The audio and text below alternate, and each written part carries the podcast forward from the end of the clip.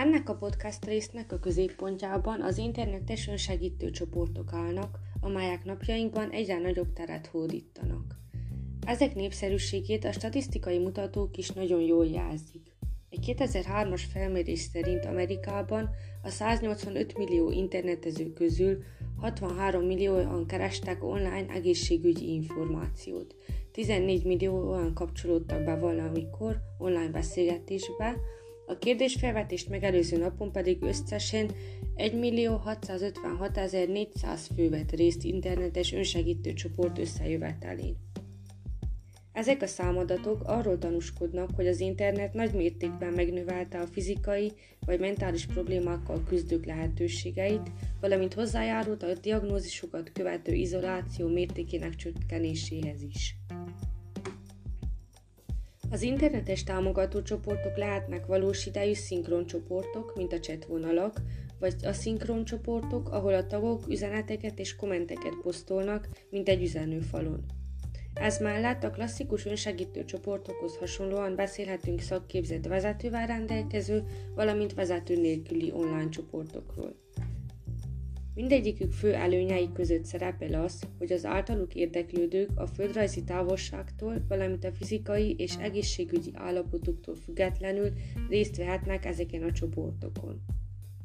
Továbbá nagyon népszerű a stigmatizáló problémákkal, valamint szociális szorongások küzdők körében, mivel ezek a személyek hajlandóbbak online névtelenséggel részt venni egy ilyen közösségben.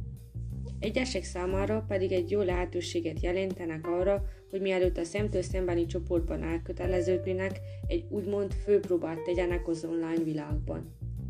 További előnyük ezeknek a csoportoknak, hogy a hét minden napján 24 órában elérhetőek. A rengeteg előnyük ellenére azonban veszélyeket is rejthetnek az online segítő csoportok. A technika jelenlegi álláspontjából kifolyólag sok platform még nem megfelelően megbízható, és a személyjogok védelme sem megfelelően biztosított. Előfordulhat, hogy a tagok téves bejegyzéseket posztolnak, vagy fiktív személyazonossággal jelentkeznek be, és fiktív történeteket osztanak meg. Továbbá a nem verbális kommunikáció hiányában az érzelmek közlése is korlátozva és torzítva van. Mivel a támogató csoportok ezen formája még nagyon újnak bizonyul, nem beszélhetünk egy kifejlődött általános formáról sem. Ez pedig rengeteg kérdést felvet, többek között azt, hogy valóban hatékonyak-e és milyen értelemben – valamint, hogy milyen speciális képzésben kell részesülnie egy internetes csoport vezetőjének. Az online támogató csoportok daganatos betegekre gyakorolt hatását vizsgáló kutatásokból olyanokat fogok bemutatni nektek, amelyekben már daganattal diagnosztizált nőket vizsgáltak. Az egyik kutatásban például 12 héten keresztül tartott az internetes aszinkron csoport, amelynek hatására enyhült a tagok depressziója és a rák okozta stressz. Egy másik kutatásban, amelyben szintén már rákkal diagnosztizált egyének vettek részt, hasonló következtetéseket vontak le. Ebben 16 héten keresztül tartó, képzett facilitátor vezetésével zajló csoportot vizsgáltak, és arra az eredményre jutottak, hogy enyhült mind a résztvevők depressziója, mind pedig a fájdalommal kapcsolatos reakciók mérsékelődtek. A moderátor szerepének fontosságára utal az a kutatás, amelyben internetes csoportokban közzétett bejegyzéseket elemeztek. Ha az adott csoportban jelen volt moderátor, a résztvevők hajlamosabbak voltak distresszt kiváltó érzéseket is kifejezni, és ezáltal még inkább enyhült a depressziójuk. A kutatók ebből arra következtettek, hogy a szakképzett vezetőknek az online világban is hasonló szerepük van a személyes jelenlétet igénylő csoportokat irányító vezetőkéhez. Mégpedig az emóciók feltárásának, aktiválásának és kordában tartásának szerepe.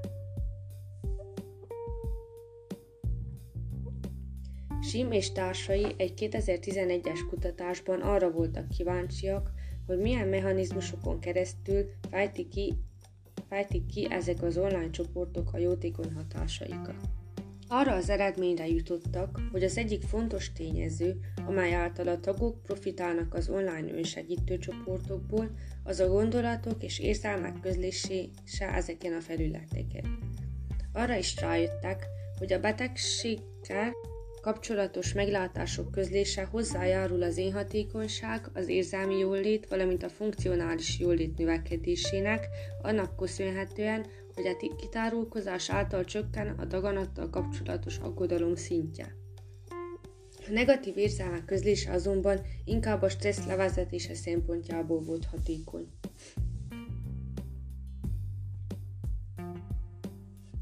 Végezetül egy példát szeretnénk bemutatni nektek egy ilyen internetes támogató csoportra. A War on Cancer nevezetű internetes applikáció egy olyan globális közösségi médiához hasonlító felület, amelynek célközönségét képezik mind az aktuálisan rákkal küzdő személyek, mind a túlélők, mind pedig a rákos betegekhez közel álló személyek. Ezen a felületen minden regisztrálónak lehetősége van megosztani saját történetét és mások történeteit is elolvashatja. Az oldalt létrehozók célja azoknak az embereknek a segítése, akiket valamilyen formában érint a daganatos megbetegedés, akár úgy, hogy egy közeli hozzátartozója van rákkal diagnosztizálva.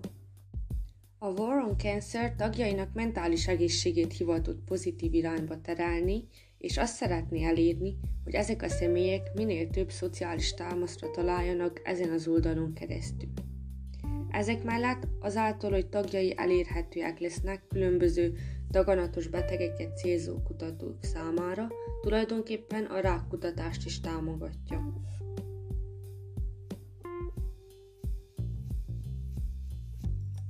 Ebben a részben arról hallhattatok, hogy milyen formában járul hozzá az internet a daganatos betegek számára a szociális támasznyújtáshoz, ezáltal pedig mentális egészségük megérzéséhez. A következő részben viszont arról fogok beszélni, hogy miért fontosak ezeknek a különböző támogatási formáknak a létezésük akár a személyes jelenlétet igénylő csoportokról, akár az online felületekről, vagy akár a család informális támogatásáról beszélünk. Megtudhatjátok majd, hogy milyen veszélyei vannak az izolációnak és a közösségtől való elfordulásnak. Tartsatok tehát velem a következő részben is. Sziasztok!